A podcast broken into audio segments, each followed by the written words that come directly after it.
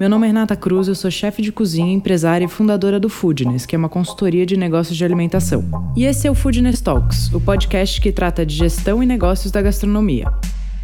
Cada semana vamos receber um convidado falando sobre um tema que ele domina. É um conteúdo feito por gente que empreende e passou ou passa pelas mesmas coisas que você, que tem ou está pensando em abrir um negócio.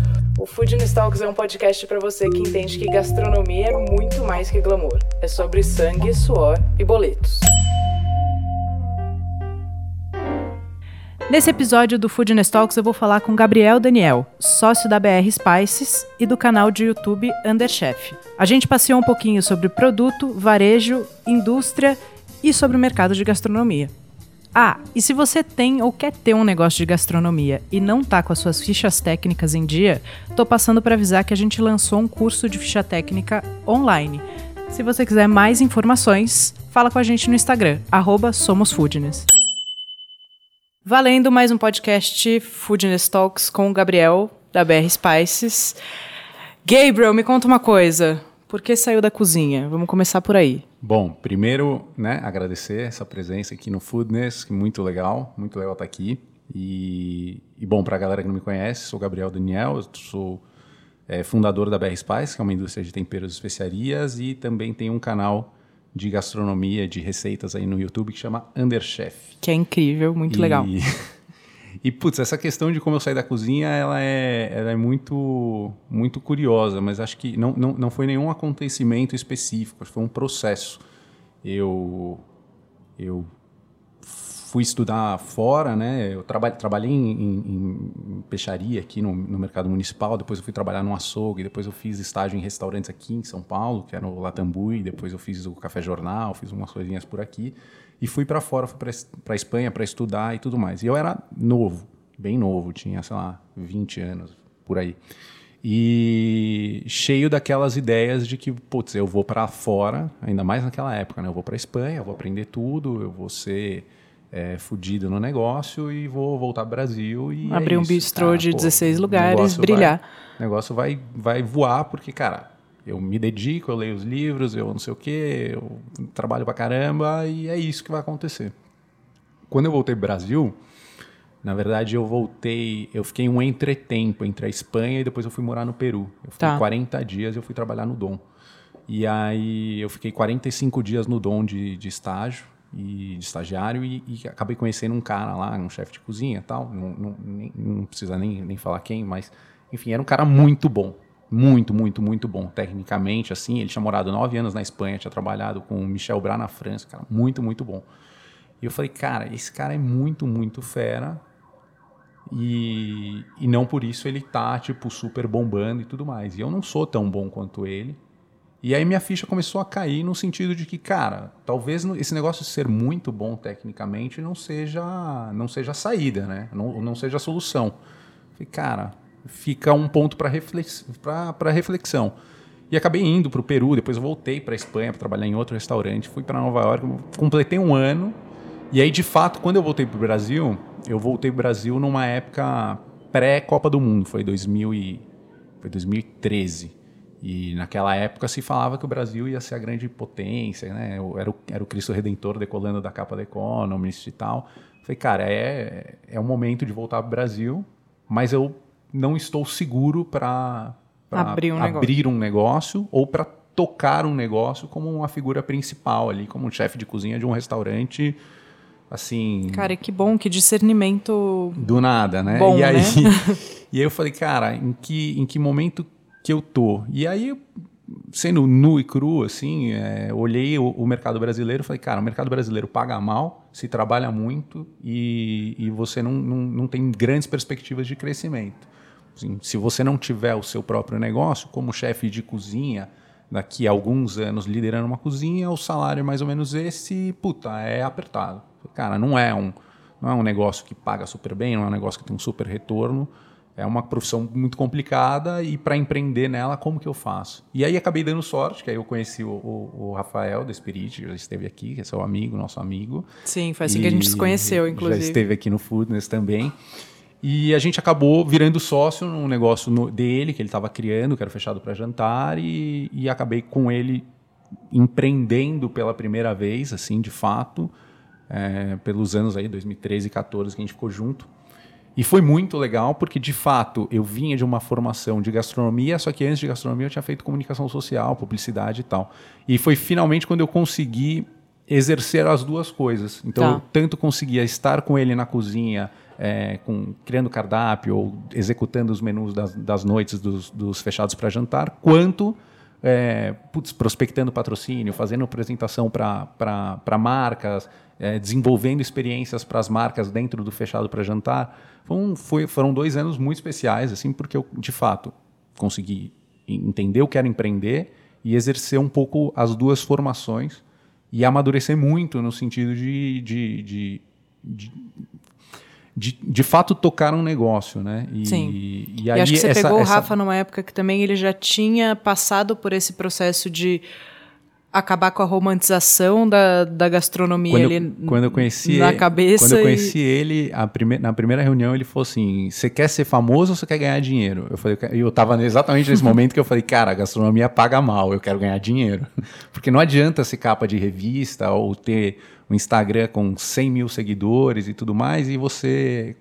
Com os boletinhos atrasados. Com os boletos atrasados, devendo dinheiro, restaurante fechando, que é o que acontece com muitos. Tem, tem chefes ultra talentosos brasileiros. Com restaurante cheio e boleto vencido, né? Ou, Infelizmente. Ou que quebram. Sim. Porque uma coisa é você ser muito bom tecnicamente, a outra coisa é você ter um olhar clínico sobre o que, que é um negócio de gastronomia. E ter um negócio cheio e um negócio viável também são duas coisas diferentes, né? Não, totalmente diferente e, e é, o que, é o que se vê muito. Como muitos chefes de cozinha não têm olhar de negócio, acabam abrindo restaurantes que não conversam com o público. Porque assim, cara, uma coisa é você trabalhar na França, na Espanha, na, na, na Europa e falar assim, cara, eu vou trazer, eu vou importar este modelo. Putz, menu degustação. Cara, em São Paulo não funciona. Eu, eu sou muito reticente, acho que não funciona mesmo, eu acho que é mórbido, é um formato vencido, passado, brega, ultrapassadíssimo, que, que cansa as pessoas e que talvez você conquiste a pessoa para ir uma vez na vida, sabe? Tipo, é uma experiência. Ah, né? ah, não, eu já fui naquele restaurante. Não, mas, cara, eu já fui naquele restaurante, é um público muito limitado por um, por um curto período de tempo. Você precisa de gente que vá no seu restaurante constantemente, você precisa de clientela. E muita gente não consegue enxergar o negócio dessa forma. Então, você vê muitos chefes talentosos que não têm visão de negócio. Então, cara, por mais técnico que o cara seja, ele não consegue ter sucesso na profissão. Que para mim, desde este momento em que eu falei, cara, ser o cara mais técnico não é o, o negócio que vai me levar para frente como, como, como sucesso profissional, como realização profissional, é, eu comecei a... me virou os olhos sobre o que era a gastronomia. Então eu comecei a olhar muito, muito mais e admirar muito mais quem fazia boa gestão de negócio do que quem faz necessariamente um grande prato. Quem desossa o frango mais rápido. Para mim era muito mais te- é muito mais tesão olhar, olhar um grupo como a Companhia Tradicional, você, você entrevistou aqui o Garrido. Sim. É muito mais tesão olhar a Companhia Tradicional e, e, e ver como que os caras conseguiram ter sucesso e êxito em gestão de restaurantes, sabe, fazer marcas legais e desenvolver comida boa com consistência em diversas bandeiras. É, ou ver isso lá fora também, um Danny Meyer da vida, do que falar, putz, eu comi aquele prato fenomenal naquele restaurante, nenhum, nenhum restaurante da Companhia Tradicional faz um prato como aquele. E daí? Aquele restaurante está vazio, aquele restaurante vai fechar, aquele restaurante não dá dinheiro, enfim. Para mim, para mim a coisa ficou muito mais no, no racional é, e no quão profissional você tem que ser do que nessa coisa... passional artística. Sim. Aliás, aliás, o meu T C C na Espanha, muito curioso, foi é, por que que a cozinha, por que que a cozinha não é uma arte, é um negócio. Porque exatamente isso. A arte pode se dar o luxo de ser incompreendida. E o restaurante não. Se você é incompreendido e o teu, teu restaurante está vazio, você está fora do negócio. Sim. Está fora do jogo. Então eu meio que saí da... acabei saindo da cozinha meio que nesse contexto. E... Claro que sinto falta. Então foi logo depois do fechado para jantar. Foi logo depois do... Entendi, o Rafael te tirou da cozinha. Na verdade, na verdade com o Rafael eu fiquei na cozinha um, um bom tempo ainda, nesses, nesses dois anos que a gente esteve junto. Mas eu acabei saindo da cozinha depois por... É isso, acho que foi um processo, entendeu? Eu acabei... No fechado para jantar eu não estava só na cozinha, como eu Sim. estava antes nos, nos restaurantes que eu trabalhei. E eu fui saindo, vai. E Sim. aí, quando, quando surgiu a ideia da B R Spices, a coisa foi caminhando em paralelo com o Fechado para Jantar por um tempo, até uma hora que eu resolvi putz, colocar todas as minhas fichas num, aí sim, num negócio que era só meu. É, talvez, tal, talvez aí sim, num momento mais maduro já, e falar, não, eu, eu acredito que esse negócio que é só meu, eu consigo tocar e eu vou ter um puta prazer de levar para frente um negócio próprio.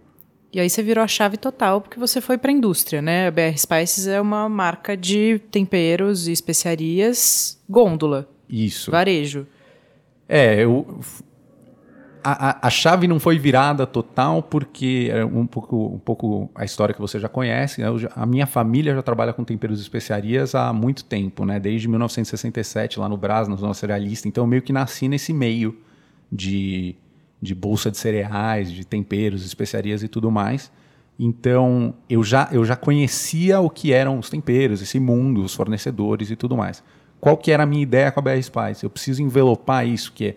que era, era tudo vendido granel, atacado, como é até hoje, né? É vendido Sim. no granel, no atacado, volume, é, muito mais venda de especiarias do que de temperos prontos para o consumidor utilizar para frango, para carne. E aí eu falei, como é que eu envelopo isso para o consumidor final, para a pessoa ter na casa dela um tempero para ela usar para diferentes tipos de preparos e tudo mais? Como é que eu, como é que eu trago uma lógica de gastronomia, de cozinha, para desenvolver mix e blends de temperos e tal, e, e que as pessoas cozinhem mais e tenham mais prazer fazendo os, as, as coisas em casa. E aí eu falei, putz, tem um caminho aí, tem um negócio aí, eu só preciso ver como é que eu envelopo isso para para realmente chegar, chegar nas pessoas, estar nas gôndolas.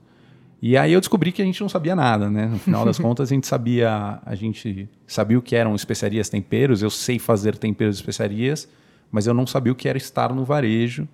E aí começa Você uma... Você é dono de uma indústria, né? Porque aí muda a chave e eu vejo muita gente falar, ah, eu faço um molho aqui e vou vender na gôndola. Queria que você falasse um pouco desse processo, tudo que precisa para isso, assim, qual, qual foi o seu aprendizado nesse caminho, porque eu acho que isso é muito rico para as pessoas que têm essa vontade, que é muito mais difícil do que me parece. É, sem dúvida é muito mais difícil... É muito mais complexo do que parece, na uhum. verdade. É, isso foi um choque para mim também lá atrás, então... É, não sou o super-herói que conseguiu fazer isso, na verdade só sou um cara que é, sou muito resiliente e não, não deixei a peteca cair quando as coisas, as dificuldades se apresentaram, porque se apresentam muito rápido, assim.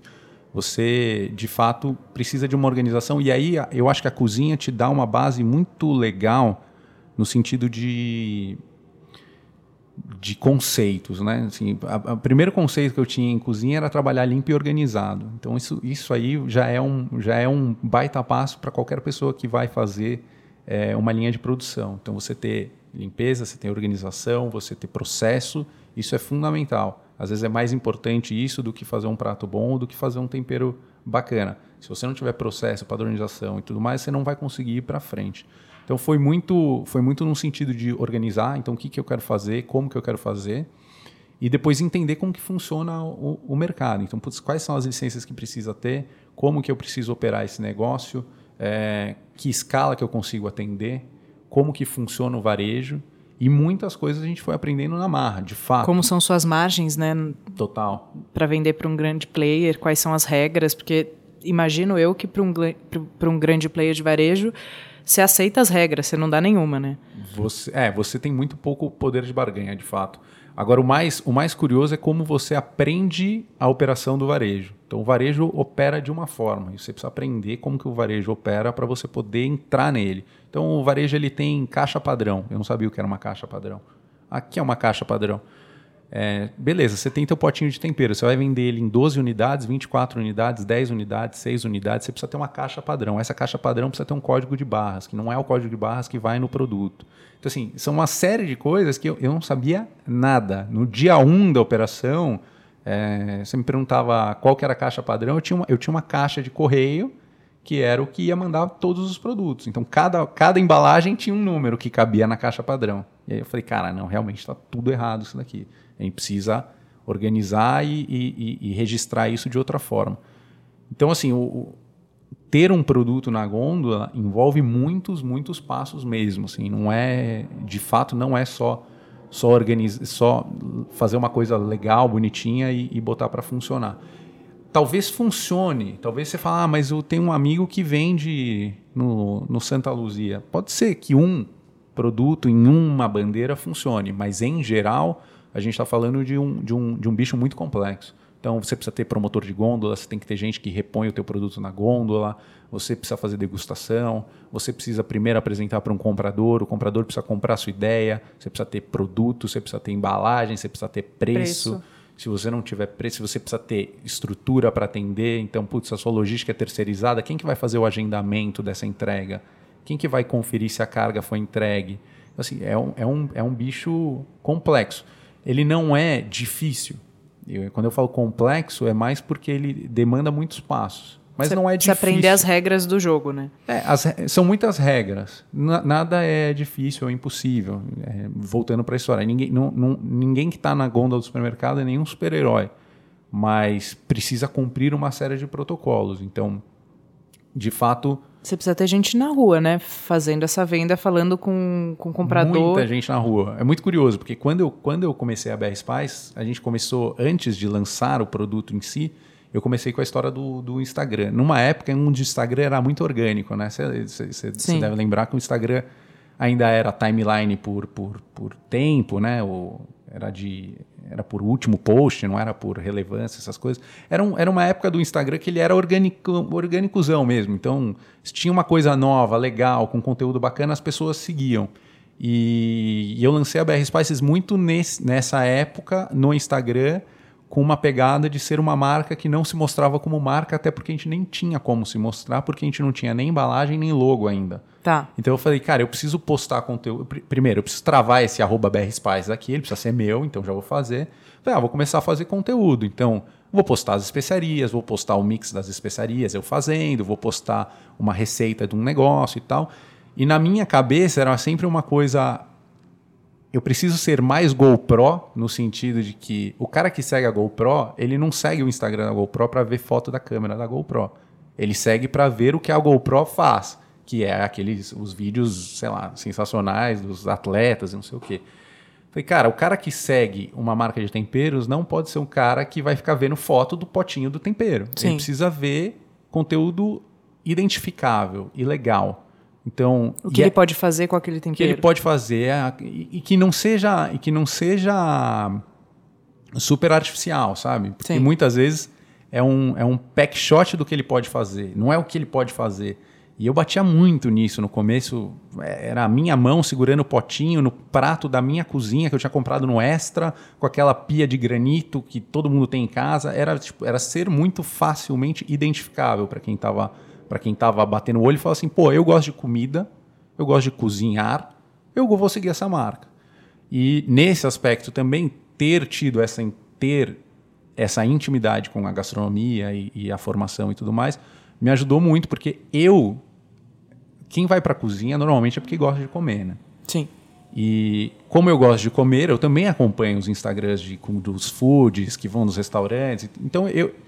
Eu, eu sou consumidor do conteúdo que eu produzo. Então, para mim, ficou muito mais fácil produzir um conteúdo que, que eu mesmo falasse, cara, eu seguiria esse Instagram. Legal. E aí a gente conseguiu formar um público orgânico nas redes sociais e tudo mais. E com isso a gente trouxe, putz, distribuidor. Ah, eu quero distribuir tua marca. Vi no Instagram. Falei, cara, não tem nem o pote ainda. E representante. Putz, gostei Legal. muito da marca, eu vi no Instagram. Mas a gente não tinha nada ainda. E essa galera... Ajudou demais, ajudou demais. Porque essa galera que falou, olha, você não tem uma caixa padrão, cara, a gente precisa fazer a caixa padrão, porque eu não consigo vender isso aqui no supermercado, uma caixa de setenta e dois potes, entendeu? Tem que ser doze, vinte e quatro, dez, oito, seis, sei lá. Então, saber ouvir, na verdade, foi muito importante nessa época, onde a gente estava super começando, e a gente, talvez o mais fácil... a gente sabia que era fazer os temperos. Agora, como que a gente ia vender esse bicho, a gente não tinha a menor ideia. Ontem eu ouvi uma frase que dizia que as pessoas mais inteligentes daqui para frente não são as que absorverem mais conteúdo, mas as que souberem desaprender, porque as regras de tudo mudam muito rápido. Eu acho que para empreendedorismo isso funciona muito também. Quem está disposto a desaprender Total. vai mais longe, mais rápido, né? Total. Aliás, é exatamente nesse momento que a gente está hoje, como, como empresa, ou eu mesmo como, como gestor, é entender, entender uma coisa muito inteligente que é, não é a fórmula que te trouxe até aqui, ou não é porque ela te trouxe até aqui, que ela é a fórmula de sucesso e que ela vai te levar daqui em diante. Sim. Então, desaprender, como você falou, é muito importante. A gente, de fato, eu acho que... Até as... que funcionou e agora, né? A... Não é porque até que funcionou que agora vai continuar Sim. funcionando. Que é um pouco esse lance do, da, do empreendedor de, de abraçar e fazer com as unhas e tudo que dá. E você... Você é o comercial, você é o financeiro, você é a qualidade, você responde o saque, você responde o contato, o arroba, você, sabe? Você, responde o D M no Instagram, você, responde tudo. Você responde tudo no Instagram e tudo mais, que, que, que também demanda... Enfim, você faz tudo dentro da empresa, delega muito pouco, centraliza muito. E isso funciona, super funciona, porque você precisa criar cultura, você precisa que a marca tenha a cara que você quer que ela tenha, você precisa moldar essa, essa, essa marca, essa personalidade de marca, você precisa moldar a personalidade do teu time, o teu time precisa entender, opa, peraí, meu, esse cara aqui ele é desse jeito. Então, essa, eu... essa fase inicial de criação de marca, a gente gravou um podcast com o Rogério Betti falando disso, você está me contando... Uh, tem uma similaridade com a história dele, né? Começou a vender dry age, nas, começou a fazer uhum. dry age uma geladeira na sala da casa dele. Santa Carol, esposa dele, que permitiu isso aí, que hoje eles estão voando, graças a Deus. Mas o que você está me contando é muito parecido, né? De começar a fazer a marca ali de pequenininho, na começar a fomentar aquilo antes mesmo dela existir, antes de ter um logo, você já estava gerando desejo, né? É, eu acho que é um, é um mix de, de ser... Acho que é um mix de ser ansioso. Sim, é, mas... Com, com, com, bem-vindo, né? Com uma outra... Uma outra vontade de... Mais do que, do que isso tem que dar certo, é isso não pode dar errado, sabe? Sim. Então, eu acho que... Às vezes as pessoas falam... Pô, eu até vi um... Tem um ator lá, o cara que fez o filme do Facebook. O cara é o, é o, cara é o Zuckerberg do filme do Facebook, lá, aquele ator lá. Ele, ele dá uma entrevista que eu super me identifiquei, que foi... Ele fala assim, as pessoas acham que eu sou multitasking, mas na verdade eu só sou inseguro e eu preciso fazer um milhão de coisas e ter certeza que uma delas vai parar em pé, entendeu?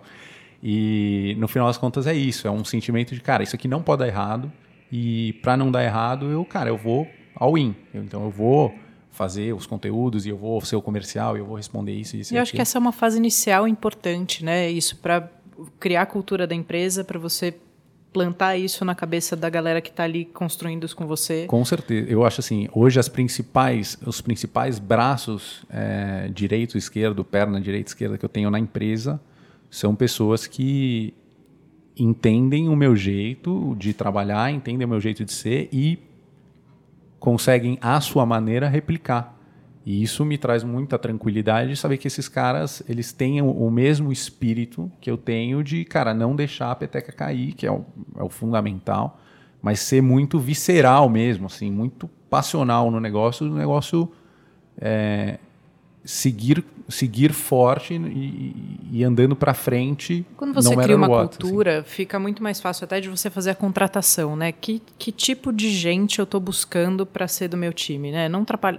trabalhar para mim, mas para trabalhar comigo nisso aqui. Qual o perfil de gente que eu quero, que eu preciso e que vai, que vai desempenhar o, é, o esse, que eu acredito? Esse é um processo, assim, para lá de importante. Hoje é uma coisa que a gente faz num, num, num, na empresa, porque agora já estamos em outro momento, também tem departamento pessoal e tudo mais, mas é trazer os modelos de sucesso para as entrevistas.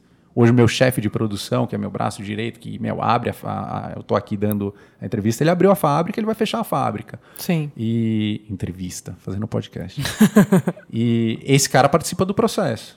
Legal. Independente da, da área. Ele é chefe de produção, mas ele, ele entrevista coordenador financeiro.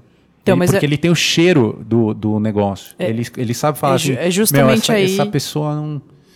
Num, so, sobe a escada devagar, dia a dia. Sabe? Sim. Hum, anda devagar. Cheguei, estava no sofá, relaxado, sabe? É, um, é, um, é o cheiro do negócio, sabe? Às vezes é, é, é, é tentar trazer... É, porque fala, esse cara me conhece. E, e, e te falo, hein, já aconteceu várias vezes, antes de a gente adotar isso, ele falou assim, eu sabia que não ia dar certo. Uhum. Falei pra você. Eu falei, cara, mas é verdade, mas pô, mas na entrevista foi bem. Eu falei, ah, falei pra você. Que às vezes é no refeitório, às vezes é no, é no jeito que trata o faxineiro e o, o chefe da produção viu, sabe? Assim, tem coisinhas que, que, que de fato é muito importante você ter replicadores da tua, da tua maneira de ser lá dentro. E talvez isso che- seja uma formação de cultura. Agora, não, de acho fato, que a cultura você já formou e você tem um replicador, aí você já está em outra fase. Que agora, foi isso, de que, fato, eu, o, isso que eu quis dizer o, ali no começo. O dia a dia, às vezes. Ah, o dia a dia é tiro, é, porrada vezes, e bomba. Cara, entrou gente lá dentro e, e você precisa ainda formar essa pessoa e trazer é, a cultura e tudo mais, só que, cara, ficou para trás. Então, mas a hora que você desenhou a cultura da empresa e você já tem replicadores, como eu sou chefe de produção, a formação desse cara que entrou depois vai acontecer organicamente. E aí eu, eu de fato, me sinto muito responsável por não, não, não conseguir, às vezes, é, balancear o que é ser gestor de negócio e o que é ser gestor de pessoas. E é muito difícil. Sim, é muito difícil. Porque em muitos momentos o negócio demanda muito, muito e, e você deixa as pessoas de lado. E aí, em outros momentos, as pessoas demandam mais e você deixa o negócio de lado. Então, esse equilíbrio, ele é muito duro. O, o que eu tento fazer hoje é muito mais, um, um, pelo menos, estar próximo, essa zeladoria do negócio. Sim. É onde eu vejo que o meu papel está cada vez mais forte. Por quê? Porque, finalmente, a gente cons- conseguiu... É, a gente tá, faz cinco anos esse ano. Em junho, em junho agora de dois mil e vinte, são cinco anos de B R Spices. Finalmente, a gente tem é, um comitê de gestores que se reúne toda sexta-feira comigo. Finalmente, a gente tem gestores que conseguem tocar suas áreas de maneira mais autônoma, é, que conhecem a empresa melhor ou que são mais capacitados, enfim. Isso... Mas você acha que muda esse cabo de guerra? Assim, eu acho que os problemas mudam de acordo com a fase da empresa, né? Mas esse cabo de guerra entre a gestão de pessoas, a gestão do negócio, essa montanha-russa, eu acho que é um pouco parte do, do jogo, sabe? Você acha que faz sentido, não? Eu acho, eu acho que as pessoas, as pessoas alavancam o negócio. Se você gerir bem as pessoas, elas vão trazer negócio. O maior ativo que a gente é... tem dentro de qualquer negócio são e, as pessoas. E se a gente conseguir gerir bem as pessoas, ou minimamente ter as pessoas certas, nos, nos cargos certos, gerando o negócio, você consegue gerar o negócio extra. Aquela extra mile, aquele, aquele, aquele push extra. Assim, onde que a gente vai chegar, qual que é o próximo passo do negócio. Sim. Então, como... como como dono de empresa, é, o, outro, o outro caminho, além da zeladoria, além de você cuidar do que você tem de que tá, e que está te trazendo o negócio dessa forma, é pensar para onde o negócio vai depois. Sim. Ou como que você traz uma, uma, essa milha extra para o negócio e mesmo desafiando as pessoas que estão lá. Mas se você não tiver as pessoas para tocar, não adianta. E, e isso fica muito claro. Quanto maior você... Quanto mais você cresce, mais claro é Sim. de que se você não tiver as pessoas, o teu negócio vai morrer no gargalo operacional. Então, a gente já teve problema de logística, diversos problemas de logística. Então, assim, já tivemos um problema financeiro, já tivemos um problema é, nessa parte de fluxo de caixa, contas a pagar, contas a receber, quem que controla, quem não controla, põe sistema, não põe sistema. É, então, assim, se você, se você realmente... conseguir que essas caixinhas estejam organizadas, o, o, o negócio está pronto para crescer. Não necessariamente vai crescer, mas estar pronto para crescer assim, é fundamental. É, senão você morre de fato em gargalo operacional. A gente, a gente já viu isso é, de perto, que é, cara, tenho pedido em casa e não sai. Porque não tenho, sei lá, não tenho o time adequado para isso, ou o time não estava treinado, ou o sistema não era o correto. Então, mas acontece minha... também. Não, isso sem dúvida. A minha pergunta é mais no sentido assim... Você não acha que a vida do empreendedor, do dono do negócio, ela flutua entre essas coisas de altos e baixos, né? Ou de momentos? Tem momento que você está dando mais assistência para as pessoas, tem momento que você está dando mais assistência para o negócio, para a gestão ou para a estratégia de crescimento. E é isso, né? vai, não é uma, não é uma linha não, não, não. reta, sabe? Não, o dia não, já não é uma linha reta, sim, né? O dia já é... Tem, tem hora que você tá feliz, tem hora que você tá triste, tem hora, tem hora que você tá feliz que você tá olhando os pedidos, tem hora que você tá triste você tá olhando o banco. Depende do que você tá olhando. É, depende do que você tá olhando. Eu, eu não faço banco antes das cinco da tarde porque eu fico estressado. E... Puta, isso é uma boa dica, porque... Depende da fase que tá. Não, é, olhar total. Banco é de Pô, matar, chega, né? É, dá embrulho de, no estômago. É, entre o dia vinte e vinte e quatro, que você tá pagando imposto, você tá desesperado. Aí no dia um, dois, tal, você tá um pouco mais tranquilo. Não, tem, tem, é uma montanha-russa de emoções o tempo todo. É, não, que, não que não empreender não seja. O bom funcionário também vive uma montanha-russa de... De, de, de... Parece que viver, né? Tem essa exato, característica. Exato. Agora, agora o, que eu, o que eu penso é, como, dado que não estaremos nunca num, num momento tranquilo, é, se a gente cuidar de zeladoria e olhar o negócio, essa parte do gerir o extra do negócio, a gente vai estar num equilíbrio. Sim. Não necessariamente... Sempre na mesma sintonia. Agora, se você tiver gente que cuida do negócio e você conseguir administrar essas pessoas para que elas estejam levando o teu negócio para onde você quer e, em cima disso, isso te dar tempo para olhar para onde o teu negócio vai depois, você consegue encontrar um balanço. Claro, isso em, em temperatura, é, condições normais de temperatura e pressão, porque no, no, dia, no dia seguinte o mês foi um, foi um, foi um lixo, você, pô, tá, meu... Sim, bandeira amarela, e, e no pro outro, acontece, bandeira, né, vermelha, e você fala, cara... Eu Deu preciso... uma chuva, caiu um pedaço do telhado. Exato. Tudo... Tá tudo bem, tudo... mas não, caiu uma chuva... É o que eu, fa... é o que eu falo assim, empreender, empre... é... empreender e falar de empreendedorismo é, é... é um risco muito grande, porque como tudo pode dar errado a qualquer momento, você corre muito risco de o que você está falando hoje ser a... ser a sua... não ser a sua verdade amanhã. Sim. Amanhã, cara, putz, ferrou, deu um problema, quebrou um negócio. Eu fiz de um outro jeito aqui que foi é. muito... Né, a gente estava falando isso antes de começar a gravar, que o nosso propósito no Foodness não é ser professor de nada. A gente está aqui falando com base nas nossas realidades e no que a gente viveu, nas dores e delícias das empresas e do que a gente viveu até aqui. E acho que essa coisa de compartilhar o que é verdade, o que a gente viveu, é que é legal. Né? Eu não sou professora de nada, você também não, veio com total. essa preocupação de não vir com esse discurso e, e é justamente sobre isso. A gente está falando... O que, independente disso, é, é, é... E aí é importante a gente ter um pouco essa, essa visão que, independente das pessoas que você tenha ou do time que você tem, é, primeiro você sempre vai virar, você sempre vai estar numa, num, num, num momento de desafio entre... É, preciso ter a pessoa certa para esse meu momento certo, porque as pessoas certas também mudam. Sim, sem ah, dúvida. O que é uma pessoa certa para determinado momento do negócio, depois não é para o, para o, para você dar um, um determinado salto. Do mesmo jeito que a gente falou, né? Não é porque o, o que a gente fez até aqui deu certo que o que a gente vai fazer daqui para frente vai dar, ou vai ser esse mesmo processo. Com relação às pessoas também. Tem gente que está pronta para um momento de empresa e não está pronta para o próximo passo do momento da empresa. Então, e tem que ter um estômago danado para isso, total. né? Porque às vezes você tem que, numa empresa que cresce, às vezes você tem que desligar uma pessoa que você adora e que fez um trabalho lindíssimo até ali, mas que para essa nova fase não faz parte, é dolorido. Fazer desligamento, não sei para você, mas para mim nunca é fácil. Não, nunca é fácil. Nunca é fácil, mas ao mesmo tempo é um processo do dia a dia também. Sim. Do, porque... Porque, assim, do mesmo jeito, a, tem, existe a recíproca também. Puta, cara, não gostei da empresa, eu tô saindo. Assim, acho que essa liberdade também é importante. Tenta ser o menos, o menos robozinho possível, porque Sim. são pessoas, são vidas, são famílias e tudo mais.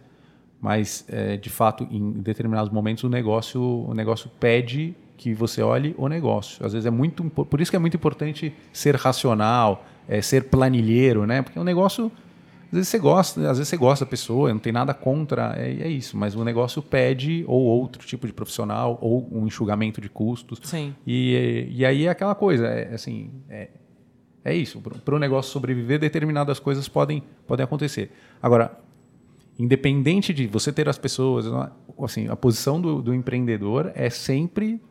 sempre fronte de batalha. E se você não está no fronte, você é o reservista pronto para pronto para entrar. Porque é isso, deu uma enchente, molhou carga, perdeu tudo. Cara, quem, no final das contas, quem vai arregaçar as mangas e, e ver, cara, como é que a gente sai disso daqui... Ou, é o, ou é minimamente o... direcionar a equipe, né? Eu falo muito isso, tá? Todo mundo lá no barquinho, a galera tá remando, mas deu uma chuva, você é o cara que tem que gritar a direção do... que isso vai tomar, né? Então, total. Não adianta, às vezes, ter pessoas excelentes se você não tá direcionando elas para onde o seu plano estratégico tá, por exemplo. Não, e assim, não adianta ter pessoas excelentes e esquecer do negócio. Não. Assim, ah, putz, é... Agora sabe, vai. Esse negócio vai, de, do estar... É, eu, eu, eu não consigo nem imaginar esse negócio do estar de boa, entendeu? Putz, eu tô, o negócio tá rodando, tá tranquilo, tô de boa. Eu Imagina, nunca tô de boa. Eu, tô, eu respondi e-mail em todos os meus dias de lua de mel. E paguei e autorizei banco em todos os dias úteis de, enquanto eu tava em, em lua de mel. Então, assim, o negócio, o negócio toma conta, de fato. Agora... Acho que, de certa forma, ele, não pe- ele pesa no sentido de ser difícil, ser visceral e, e engolir muito sangue, mas ele, ele vira parte de você. Assim, não é também, para mim não é estranho pra trabalhar nas férias, eu, entendeu? Eu super acostumei. E, não, e eu não acho que eu sou nenhum cara especial, assim, muito pelo contrário. É, gosto de, o que eu mais gosto de fazer é viajar e comer em restaurante. Agora, não, não me acho estranho em... meia hora ter que responder Sim, os e-mails e, e também e estar acho online. Que faz parte da fase, faz parte do game, né? Depende do momento da sua empresa. Às vezes, daqui dez anos, você tem alguém que faça isso, você consegue ficar cinco dias sem autorizar nada, mas você, você vai olhar o e-mail. Isso é mais, vai ser mais forte, acho que, que a gente em todos os momentos. Total, total. Agora, me conta uma coisa. A gente estava falando da, da parte do varejo, do, das... dos desafios que você encontrou nesse mercado. E a parte de licenças? Como é que é isso? Certificação?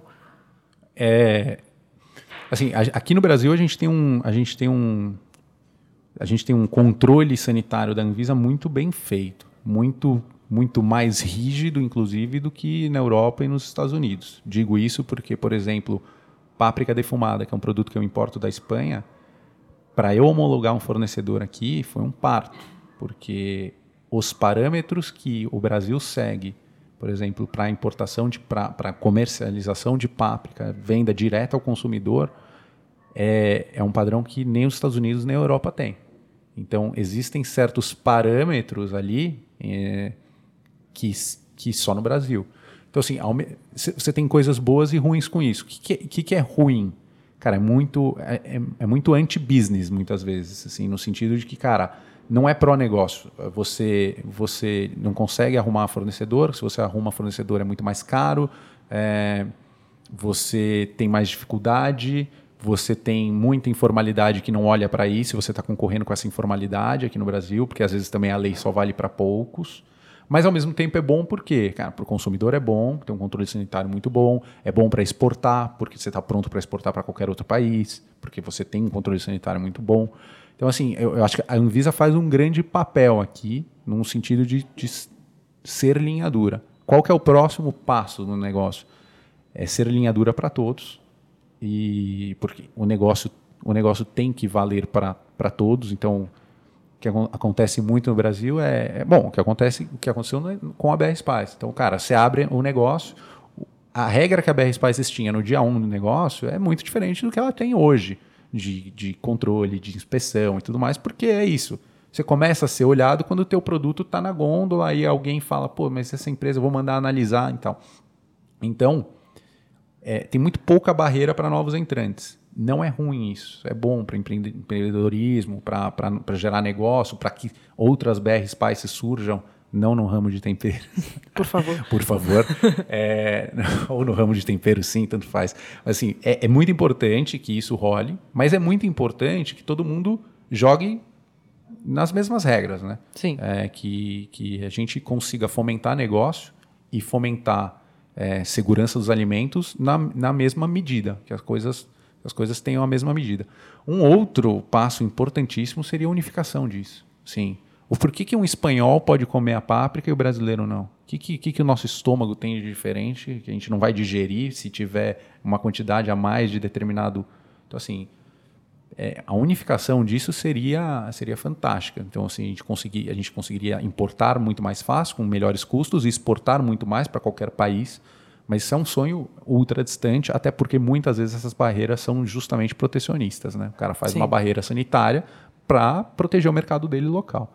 Então, isso acontece bastante. Outras, outras certificações são, são certificações principalmente de controle de pontos críticos, é, e, que é o H A C C P. É uma certificação muito importante, muito, muito importante mesmo. É, nós temos agora na B R Spice que você realmente tem o controle de todos os pontos críticos que podem acontecer de, na parte de produção. Então, putz, pode ter um parafuso que caiu dentro do vidrinho, tem que tá. ter um de- detector de metais, essas coisas. É, agora, certificações obrigatórias, de fato, é você estar cumprindo é, a legislação da Anvisa, é, tanto na parte de produto quanto na parte de rotulagem e embalagem, que também é muito puxado. Muito diferente da americana, por exemplo. Um exemplo besta, nos Estados Unidos, cara, claims de marca, que é aquela coisa do emagrece, é, faz bem pro coração, faz bem pro cérebro, ajuda a... sei lá, ter mais energia, essas coisas no Brasil não pode, não pode. Você não pode falar, eu não posso pôr nem que o meu, meu, meu produto é cem por cento natural tá. na minha embalagem. Porque se ele é cem por cento natural, já é uma coisa, já infere-se que ele é cem por cento natural e você não pode usar esta, este argumento de venda tá. mercadologicamente na tua embalagem. Então... E tudo isso você foi aprendendo no não, tapa? Não, tudo isso você vai aprendendo no tapa. É, às vezes recebendo notificação e adaptando, às vezes... Agora a gente tem um técnico de qualidade já há dois anos fazendo um trabalho muito bom conosco, faz essa parte de, de toda essa parte de certificação, de controle de, de, de rotulagem e tudo mais, trabalha junto com o nosso designer também para... E, e, e esse é o lance, né? Porque às vezes, às vezes o teu argumento de venda é ser cem por cento natural, porque os outros não são, mas você não pode pôr, e os outros também não põem, porque não são. Então... fica uma coisa, fica uma coisa às vezes meio, meio estranha. Eu acho que às vezes é um pouco, intervém demais no negócio. Tá. É, não deveria, não deveria ser tão protecionista nessa, deveria ter uma liberdade de você poder, pelo menos, comunicar algumas coisas a mais. Agora, de fato, e, e, e outra coisa que é importante, muita gente põe. E, o, e de, nem sempre o controle disso é tão... Tão, tão forte. Então, você vai ver muitas embalagens erradas. Você vai no supermercado, eu vou no supermercado hoje, o que eu vejo de embalagem errada, às vezes até de gramatura, que não pode vender o produto naquela gramatura, e, e as pessoas vendem. Então, assim, é um, é um mundo de coisas. E, e aí volta aquela coisa, aquele sentimento que, pô, por que vale para mim e não vale para o outro?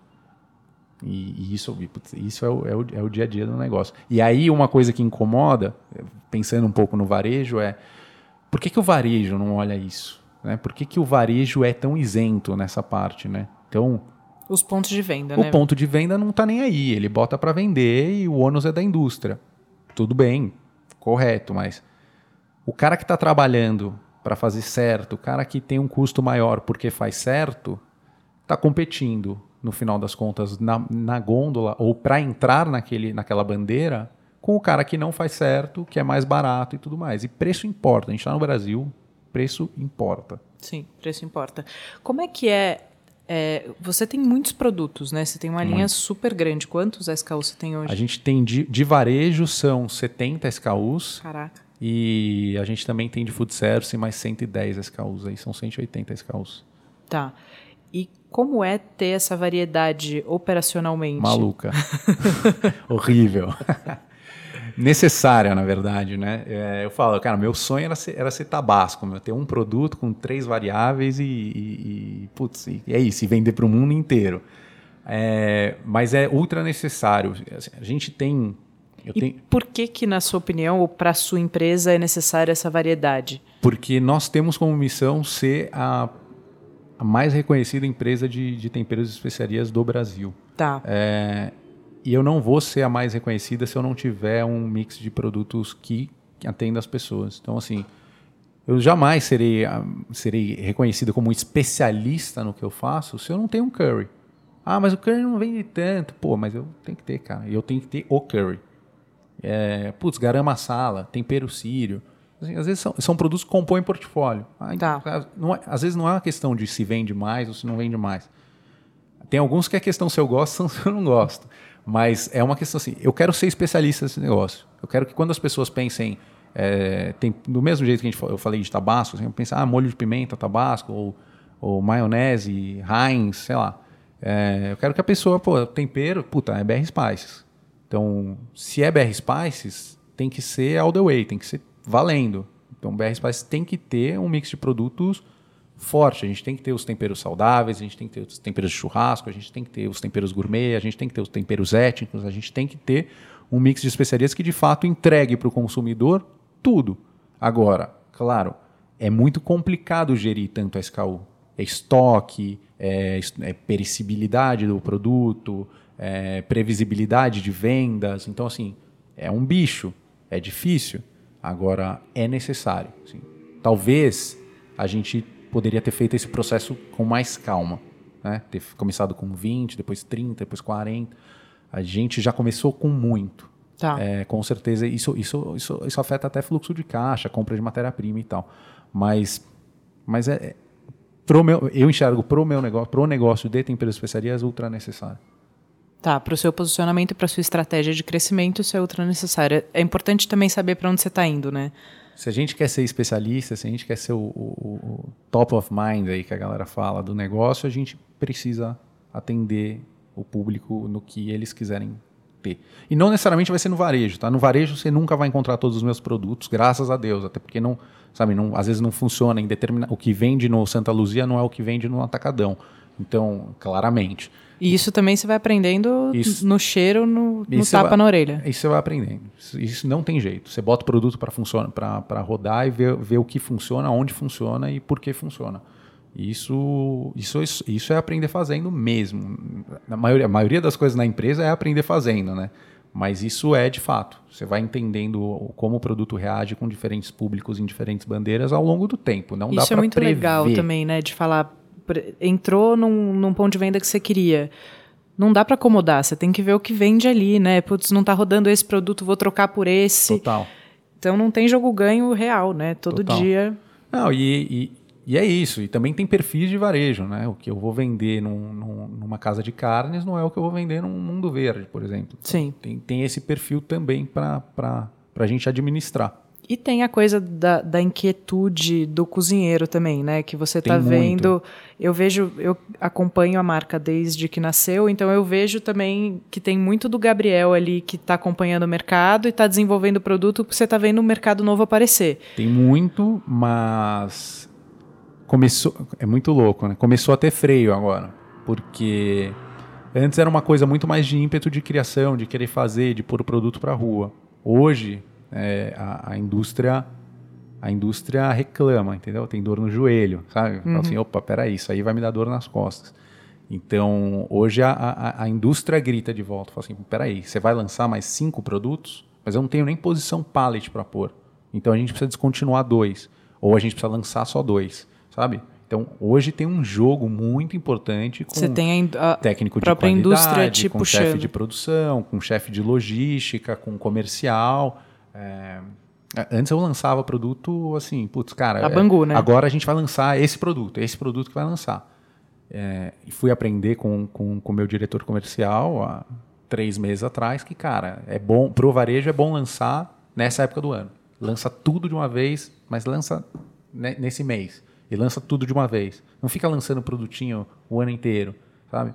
Assim, são coisas que eu não tinha a menor ideia. Putz, é assim que funciona? Putz, melhor. É, vamos, é um vamos pouco por aí. O, o desaprender que a gente estava falando, Exato. Né? Você desaprende a deixar o criativo imperar e, e vai pela lógica do que a indústria está te ensinando. Cara, você encontra pessoas no meio do caminho, profissionais e, e gente com muito conhecimento. Você cai da cadeira, assim... É, então você fala, putz, realmente eu não sabia nada. E eu, eu, agora, que eu tá, agora que eu tinha certeza que eu sabia tudo sobre varejo, como funciona, como que é, e você, putz, aí você, tá, mas de é repente, gostoso, né? Saber você que você não sabe nada. Um eu adoro do, do comercial que, que tem trinta anos nas costas disso aí e fala, cara, amigão, o caminho é, é outro.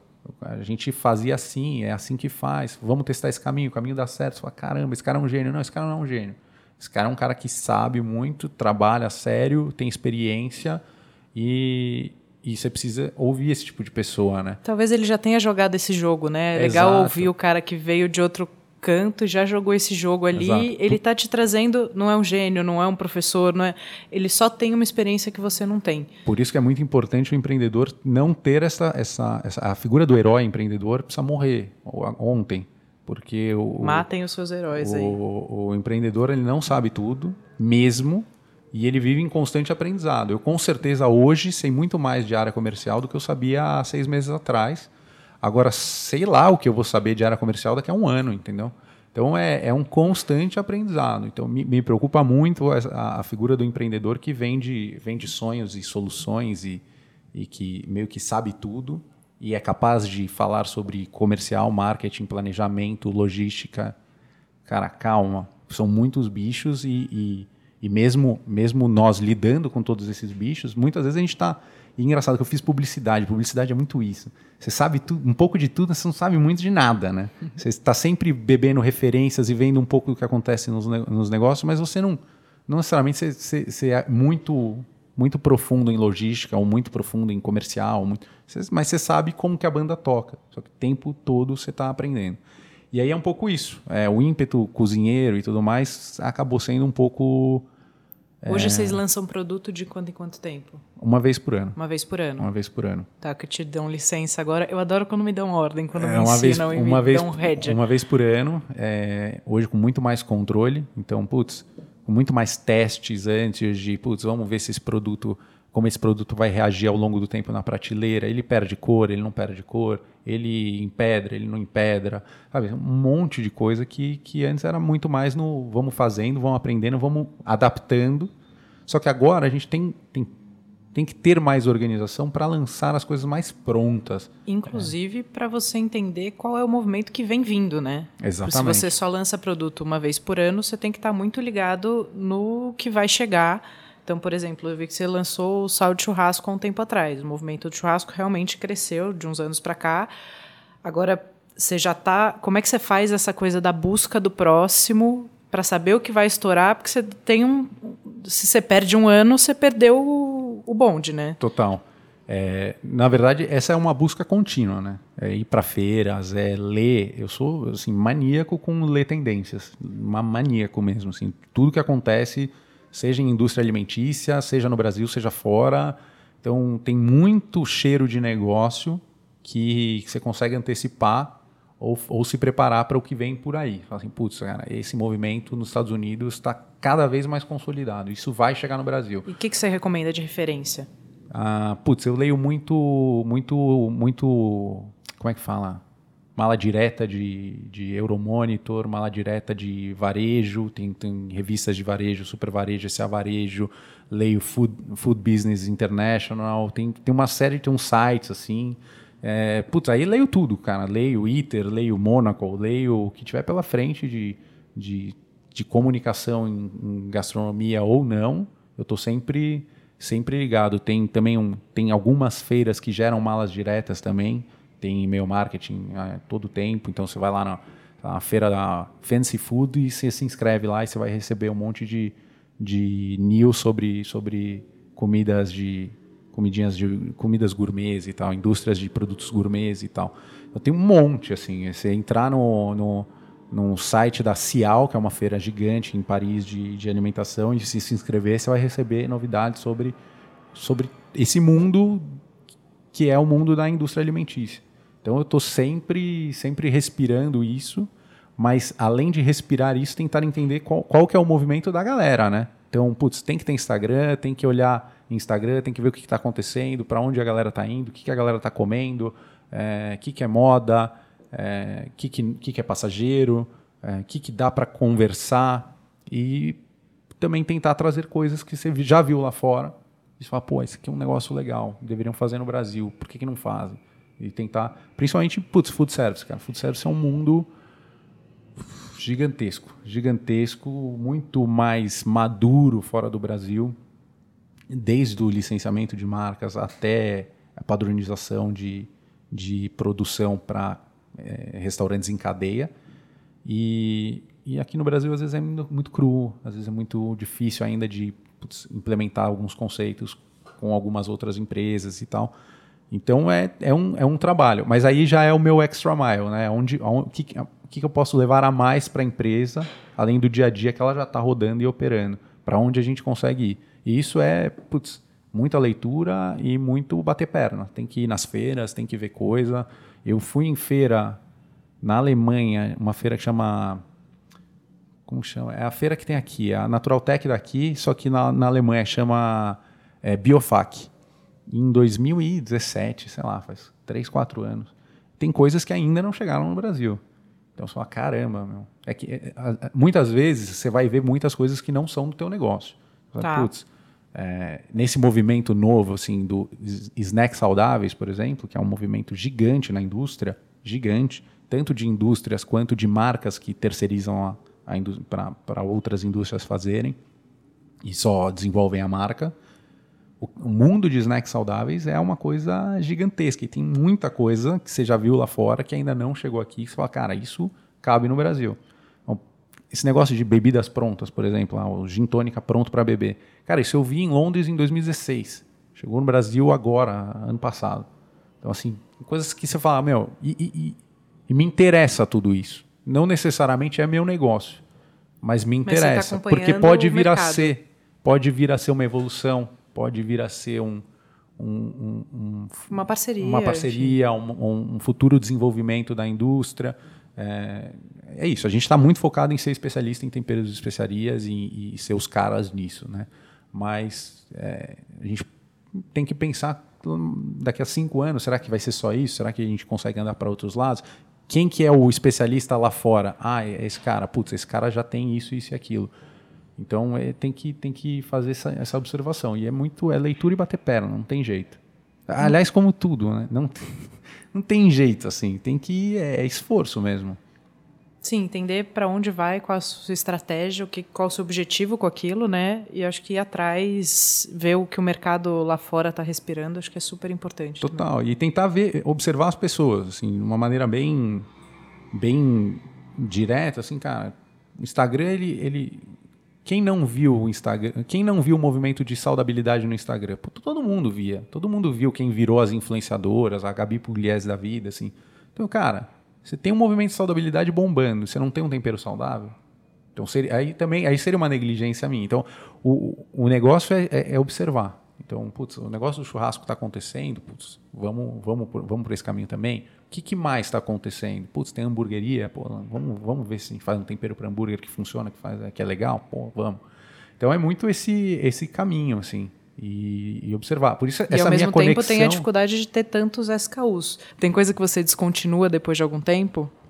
Tem, e tem coisa que a gente descontinua e se arrepende. Tá. Um, um, um movimento que a gente tomou muito forte foi, foi investir muito mais nos nossos, na nossa diferenciação do que num produto que a pessoa de repente encontra é, de outra marca baratinho, sei lá, orégano. Entendeu? A gente lançou orégano no potinho e tudo mais. Era um orégano ventilado, que é um orégano, sabe, mais limpo, mais verdinho e tudo mais. Mas a gente entendeu que, no final das contas, o consumidor que quer comprar orégano acaba comprando talvez o mais barato ou tá. mais fácil e tudo mais. Agora, é, o chimichurri é o nosso é o melhor que tem, assim, na minha opinião. Assim, cara, o nosso negócio é fazer um chimichurri legal. Então, pô, o chimichurri legal, ele não vai... Não, aí não tem erro, entendeu? Não, não vai ter como o cara substituir, porque não é só orégano. Tá. É, apesar de que as especiarias não são só isso, sabe? Canela, tem um bilhão de tipos de canela. Tem canela pura, tem canela misturada, tem canela feculada, tem canela com açúcar, sabe? Cúrcuma, tem cúrcuma feculada, tem cúrcuma misturada, tem uma série de coisas. Mas, assim, entendendo que o mercado às vezes não está tão maduro para discutir qualidade de canela, porque para as pessoas canela é canela, É, talvez não seja o momento de comprar a briga da canela. Então você fala, puta, deixa a canela de fora. Entender ou deixa o momento o, de mercado é muito importante. Deixa o orégano de fora, talvez, sabe, mais para frente isso seja um, um produto que a gente tenha que olhar. Agora, tem coisas que a gente se arrepende. É, putz, eu tirei um produto lá atrás, era o Mix Confeiteiro. O Mix Confeiteiro ele é o, ele é o, era o meu nome brasileirado do Pumpkin Spice, lá que tem nos Estados Unidos, que é um tempero que eles usam bastante em confeitaria, que é o nosso tempero, sei lá, de pão de mel, por exemplo. Tá. E, cara, até hoje as pessoas pedem. Assim, quem provou gostou muito. Mas no, no mercado, mix confeiteiro não era uma coisa que, que tem um baita apelo, que tem um giro, que tem, que tem volume de venda. Você acha que se ele tivesse posicionado em casas especializadas de confeitaria, ele talvez girasse mais? Eu acho que ele nasceu na hora errada. Acho que Ótimo, com isso a empresa, é perfeito. Com a empresa mais madura, com uma pulverização melhor, nosso comercial mais maduro, com, sabe, mais vendedor na rua, com mais gente, talvez ele, ele voltasse a funcionar hoje em dia. Fala assim, cara, é, agora, agora dá para pôr esse produto na rua porque a gente vai pôr no lugar certo. É, então acho que nação, acontece isso também, nasceu na hora errada é e pode isso. voltar. Você não, você não pode atrasar, mas você também não pode lançar muito antes. Exato. Ele pode voltar, é, e, mas isso acontece. Eu, eu, eu sou muito, assim, eu sou muito conservador, por incrível que pareça, nessa história de tirar de linha. Ah, não funcionou, tira. Exatamente porque eu acho que a gente tem que entender o que, que, o que, que é a nossa diferenciação, onde a gente se impõe como especialista e tudo mais. Assim, pela minha produção, a gente já tinha tirado as, as gargaleiras, que é essa tagzinha que vai no potezinho, tá, há muito tempo, porque isso tem que pôr na mão. Mas essa é a diferença no negócio, isso é o que dá o toque artesanal, esse é o que explica o que é o produto. Pessoa que nunca viu um dry rub na vida não sabe usar, não Sim. sabe nem o que significa, precisa ler. Então, assim, tem, tem, alguma, tem algumas coisas... E é um ponto de que, contato importante. É, né, e tem algumas cliente. coisas que, que... É aquela coisa, né?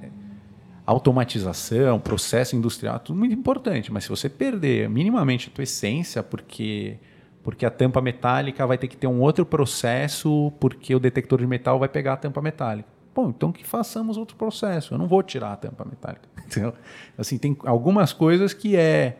Aí sim a figura do empreendedor meio, meio, meio chato, meio bate o pé, meio... Você é o pai dessa criança, lá, né? Cara, Acho não, que é um pouco isso. Agora a gente não vai mexer nesse negócio. Esse negócio aí é... Isso não é negociável. Pode me trazer outra solução, porque isso aí a gente tá. não... Sobre eu, isso a gente eu não Eu acho conversa. que é importantíssimo o dono do negócio, né, o, o pai do bebê, ter quais são os pontos negociáveis e quais são os pontos inegociáveis. Não, e eventualmente você vai ser um cara... Eventualmente você vai ser um cara chato, porque você vai estar tá falando de orelhada contra as pessoas que de fato entendem o negócio. Um chefe de qualidade, um chefe de produção. E você vai falar assim, mas cara, mas não... Mas isso eu não abro mão, né? Isso Mas eu... eles voltam com a solução, sempre voltam com a solução. É isso, no final das contas o que precisa é... Talvez o bater o pé seja um, um ponto necessário para uma evolução. Sim. E me conta do, do canal, do Conto. Underchef. Conto. O... Putz, o Underchef é um bicho maluco, assim, porque ele é... Ele é um canal no YouTube. Ele é um canal no YouTube, onde a gente faz, eu, eu faço receitas e tal, e a ideia do, do Underchef é desmistificar um pouco a gastronomia. Porque, é, na verdade, o negócio surgiu como um, como um negócio mesmo. Não era, um, não, é um, não era uma paixão de eu preciso fazer as receitas ou eu quero aparecer de forma alguma. Aliás, o canal chama Underchef exatamente para eu não aparecer, assim, para não ser o meu nome lá e tal. Era, era, uma, era muito mais pensando nas pessoas. É, mas a gente... Eu tenho, eu tenho um sócio, no, cana, no canal tem um sócio, chama Yuri. E ele trabalha em telecomunicações e ele, cara, ele me chamou um dia e falou, meu, esse, esse mundo está se transformando e, cara, a televisão, sabe, tá indo para outro bicho. E a internet é o que tá pegando, produção de conteúdo independente, a gente precisa olhar para isso. Isso foi em dois mil e dezesseis ou dezessete. dois mil e dezesseis ou dezessete? Não, dezessete, o canal tem três anos. Ou dezesseis, ah, não tenho mais certeza. Mas enfim, cara, a gente precisa olhar para isso, cara. Produção, esse tipo de produção de conteúdo é o que vai bombar e acho que a gente, pô, você, você cozinha, é, vamos... E ele, ele, ele se formou em cinema em, em Buenos Aires e tal, um cara que manja de, de, de, de câmera, vídeo e tal, e falou, cara, vamos, vamos fazer o canal? Aí, beleza, vamos. Aí ficamos, é uma época, assim, vamos fazer o canal, assim, como um, vamos, vamos ver se, se vira um, vamos investir um negócio, negócio, vamos investir num negócio. Porque antes, do, antes, lá atrás, quando eu ainda morava na Espanha, dois mil e onze, doze, a gente tinha um blog que chamava What the Food. E era um blog sobre gastronomia e que tinham, sei lá, cinco amigos e cada um falava de um perfil de, de, de restaurante. Sei lá, eu falava dos restaurantes dos chefes, aí tinha uma outra que era, falava dos restaurantes badalados, tinha um outro que falava dos restaurantes escondidinhos, era tipo um blog de cinco caras que descobriam restaurantes ou falavam de restaurantes. E a gente produziu uns vídeos para esse, pra esse blog na época, umas receitas para esse blog. Tá. Na época, tinha um outro blog que também que, que era legal, que a gente se inspirava, que era o I Don't Kill for a Dessert, que, era o, que virou o canal da Doni Norte. Então a gente parou lá atrás, em dois mil e doze, porque a gente assumiu que não era um negócio de, de, de todo, dois mil e onze, sei lá, que não era um negócio de todo mundo, que ninguém ia dar atenção para aquilo, e aquilo e, e eu fui morar em Barcelona, aquilo morreu. Tá. E aí depois a gente viu, falou, cara, lá, aquilo morreu e ó, e ó, e ó quem ó, continuou Dani. Fazendo com consistência, e, ah, olha o que virou. E a gente falou, cara, vamos, vamos fazer. Ah, beleza. Então vamos tentar fazer disso um negócio. Como que a gente, putz, qual que vai ser o formato? Cara, depois de regurgitar um bilhão de formatos, ah, vamos filmar só a sua mão, a gente faz a locução em off, vamos fazer tipo BuzzFeed com câmerazinha, não sei o que, tá. Depois de um milhão de formatos, a gente falou, cara, quer saber, vamos, vamos comprar a história do personagem, que é o apresentador, é, porque vamos tentar ser mais, aí sim, no canal, ser mais é, instrutivo. Não vamos ser mais um canal de receita. Não vamos ser mais um vídeo de um minuto que o cara mais ou menos entendeu o que ele tem que fazer. Ou um canal de entretenimento com uma receita ali no meio. Vamos, tipo, a pessoa que assiste o nosso vídeo saia do vídeo sabendo o que, que, que, que era a receita, sabendo fazer, sabendo reproduzir. E o que era muito importante para mim é sabendo fazer o além. Por exemplo, eu ensinei a fazer um risoto de cogumelo, mas eu preciso que esse cara, depois do vídeo do risoto de cogumelo, saiba fazer qualquer risoto, de aspargo, de queijo brido, o que ele quiser. Você ensina a base. Ele precisa entender o processo. Puta, ele precisa saber o que é fazer um caldo, que o caldo é importante para o risoto e por quê, por que, que o caldo tem que ter sal, por que, que o, o risoto, o arroz é o redondinho, e sabe, por que, que mexe, por que, que não mexe. Se ele vai fazer de cogumelo ou de, ou de abóbora, assim, no final das contas, não, não é o que importa. E a gente veio com esse, com, essa, com esse formato, com essa proposta. E tem sido muito legal. Muito legal para mim, porque eu consigo voltar ao mundo da gastronomia, de fato cozinhar e fazer as receitas e, e mostrar as coisas que eu aprendi, dividir isso, o que é muito legal, é, porque as pessoas, as pessoas também demonstram muito isso. Então, as pessoas comentam e é legal, e agradecem, e, e, e, e pedem mais informação e tudo mais. Isso é muito bacana. Eu consigo harmonizar isso com a B R Spice, então eu só uso a B R Spice no canal, é, eu consigo levar conteúdo do, do Underchef para a B R Spice, da B R Legal. Spice para o Underchef. Então, tem uma sinergia muito boa com o meu negócio. É... Quantas eu... vezes por mês vocês lançam o vídeo? É um, é um vídeo por semana. Tá. Consistentemente, um vídeo por semana. Toda quinta-feira, às vinte horas, tem vídeo novo no canal. E, e, é um proje- e é um projeto que a gente leva há muito tempo como um projeto paralelo. Então, o Yuri tem o trabalho dele, eu tenho o meu trabalho. Mas é um projeto que a gente segue enxergando como um como um negócio com futuro. Tem e hoje vocês monetizam tem... o canal ou ainda não? Monetiza. Tá. Monetiza. Tem tanto a monetização é, do próprio YouTube, quanto a gente faz alguns vídeos patrocinados, faz trabalho com outras marcas também, o que para mim também é legal. Tem uma liberdade de trabalhar com outras marcas de outros, em outros que não, não são temperos e tudo mais. É, isso é muito bacana também, conhecer produtos novos, ver estratégias de comunicação novas e E, cara, fazer receita com produto bom, que é muito legal. É... E o canal, assim, tem, tem, tem crescido consistentemente. Acho que já estamos com quase cento e setenta mil inscritos, que legal. É bastante gente até. E, e muita gente contente com o canal. Então, hoje a gente, o que a gente tem é um público que gosta do canal, um conteúdo que é ultra explicativo e tudo mais, e, uma, e um milhão de possibilidades do que a gente vai fazer com isso, sabe? Como que a gente melhora o canal, como que a gente oferece outros produtos para esse público.